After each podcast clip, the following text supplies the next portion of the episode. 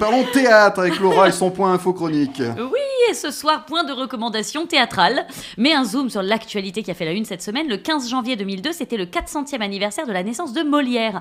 Ah. Et oui, Jean-Baptiste Poquelin, dit Molière, est né le 15 janvier 1622. Et du coup, je vais en profiter pour faire un petit récap de la vie de Molière, parce que finalement, tout le monde sait que c'est le plus célèbre auteur de théâtre français, mais on connaît pas forcément son parcours, alors je trouvais ça sympa d'en parler. Le petit JB est né à Paris. Il a étudié chez les Jésuites. Et après, il a fait des études de droit. En 1641, il était avocat. Oui, à 19 ans, c'était vachement plus rapide à l'époque. Mais sa passion pour le théâtre le rattrape et il fonde sa compagnie, sa troupe qui s'appelle l'Illustre Théâtre, avec entre autres la comédienne Madeleine Béjart, avec qui il couche aussi. Ça, pour le coup, ça se pratique toujours dans le milieu. Il va créer avec passion, sans compter. Lui, il veut jouer, jouer, jouer. Il va s'endetter à tel point qu'il va faire un peu de tôle quand même. Alors, son père l'aide à sortir rapidement et il comprend que la province l'endettera moins que Paris. Ça non plus, ça n'a pas changé. Donc, il joue partout en France pendant 13 ans.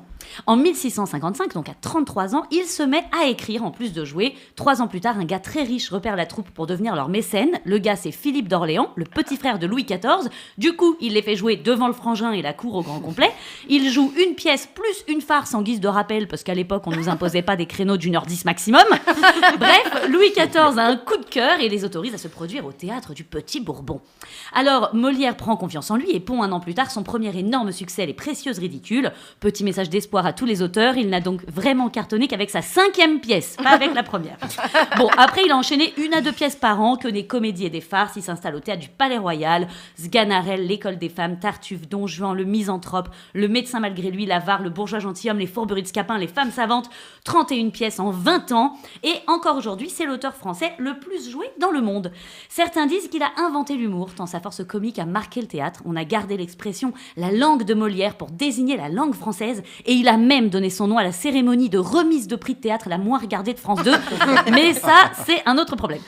Alors attention, comme tous les auteurs, il a connu des hauts et des bas. Certaines de ses pièces ne plaisaient pas à l'Église, à l'époque encore influente sur le roi. Donc Tartuffe, par exemple, entre autres, ça a joué deux fois et hop, interdit de jouer. Et puis comme il énervait les concurrents, donc les autres auteurs dramatiques, ils se liguaient contre lui pour balancer des dossiers privés pour casser sa réputation. Alors à l'époque, il n'y avait pas de paparazzi ni de presse à scandale, hein, donc ça reste des rumeurs sans preuve, mais y allaient fort. hein. Il disait qu'il avait six enfants de sa maîtresse Madeleine Béjart, et puis qu'ensuite il en avait trois avec son épouse Armande Béjart, donc la fille de la précédente meuf, vous voyez Donc selon la rumeur, elle est aussi sa fille. Vous suivez? C'est-à-dire Oh, que parmi putain. les enfants qu'il aurait eu avec cette Madeleine, il y aurait Armande qu'il a épousée avec... Bon, voilà, c'est un joyeux bordel. C'est Dallas, quoi. Oui, oui, mais à l'époque, il n'y avait pas d'hashtag MeToo ni de réseaux sociaux pour savoir s'il faut séparer l'homme de l'artiste. hein. Et puis, de toute façon, on ne sait pas si c'est vrai. Donc, ce qu'on retient, c'est que Molière est un pilier d'éducation littéraire réputé en France et dans le monde entier. Et non, il n'est pas mort sur scène, comme on le dit. En 1673, il a fait un malaise sur scène en jouant le rôle principal du malade imaginaire, qu'il jouait pour la quatrième fois seulement. Mais ce n'était pas un malade imaginaire. Blague.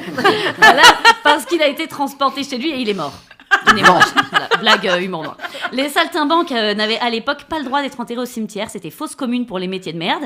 Mais piston, pistonton, Louis XIV lui a autorisé un petit enterrement discretos dans la nuit. Bon, alors pourquoi on dit qu'il est mort sur scène? Parce que c'est plus folklorique et ça aura permis à Dalida de sortir un tube dans les années 80. Mais explication plus poétique, on dit que Jean-Baptiste Poquelin est mort chez lui, mais que Molière, lui, nous a bien Ah oui. quittés ce soir-là. Fin de l'hommage au petit JB, alias le grand Molière. Merci Laura. C'était trop chouette. Il est, un peu, il est un peu connu alors. De nom, en tout Ouais, cas. j'ai- Je sais pas trop à quoi il ressemble, il n'y a pas trop de photos. C'était le Luc Besson de l'époque. Ouais, exactement. Resta, ce- cette resta.